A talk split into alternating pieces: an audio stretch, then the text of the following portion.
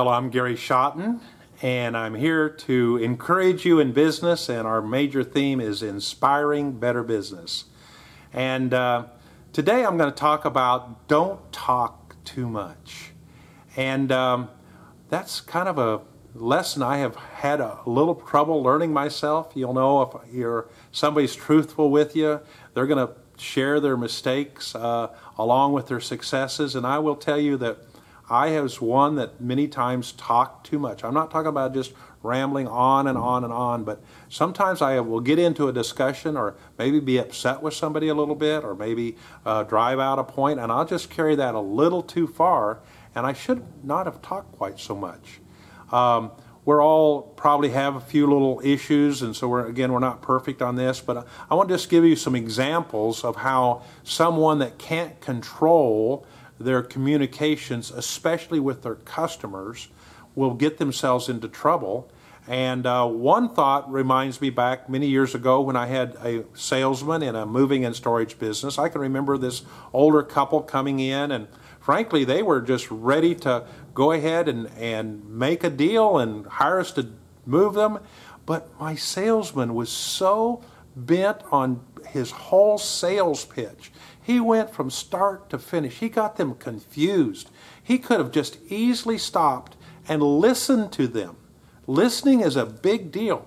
You shouldn't be talking but about a third of what the time you're listening to the other person and not talking so much that you can't hear their needs. It's a great tool in sales and, and marketing. You've got to be able to listen. And when you're listening, then go right to the source, right to the point. Don't don't be uh, over explaining something to the point that it could confuse somebody.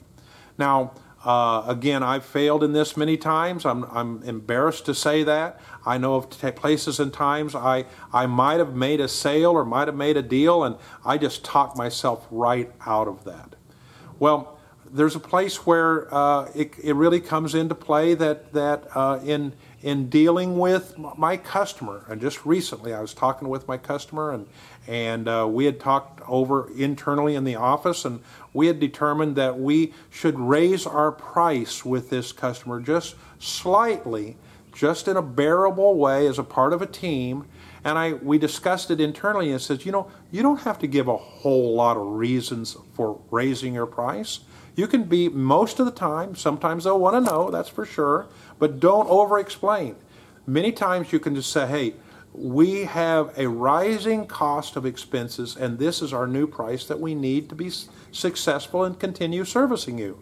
Don't go into detail that material went up and the price of labor went up and energy costs went up because pretty soon many people will start analyzing that and questioning your reasoning for why you gave them that increase.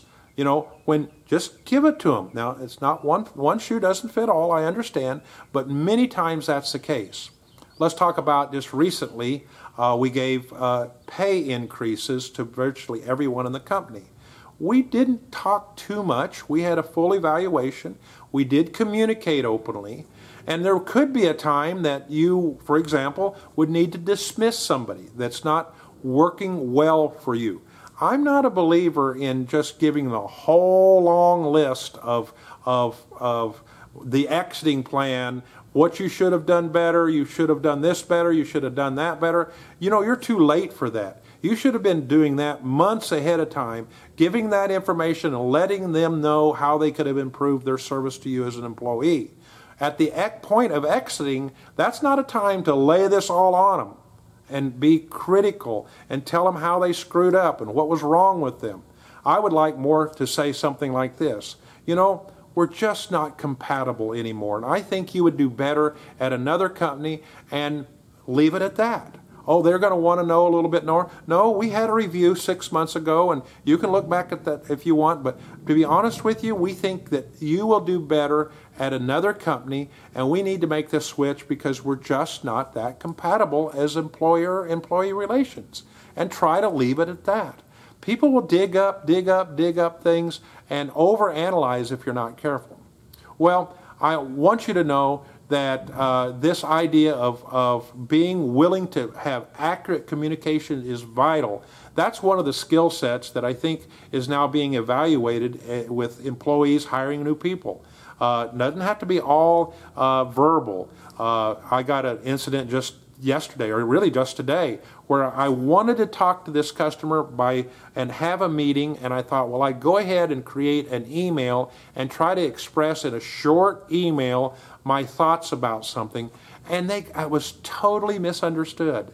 And I regret that I sent that email. That's a bad communications. I should have held that communications when I could have talked one on one or given them a phone call or went and visited them. It wasn't that important, but I was misunderstood because when I put something in writing, you can't give the verbal emphasis that you might need to get your point across. You see, there's a lot in communications, and those that can learn to communicate accurately, concisely, can be uh, on point, stay on point, uh, they, they are going to succeed faster than the others. If somebody is really insecure, sometimes that's a sign of insecurity, that they're trying to, to just remember everything and, and actually share too much. Share way more than needs to be shared. Uh, there's some things that we're never talking about hiding something. We're just saying that in order to make a good decision, sometimes less is more. Well, I hope these are helpful to you. I hope you enjoy these. I hope you'll uh, uh, share these with others. We thank you for being a part of Inspiring Better Business. You can find us at ibbtalks.com. And uh, please consider be a volunteer there if you would. There's several ways to do that. We thank you for being a listener, though. Thank you.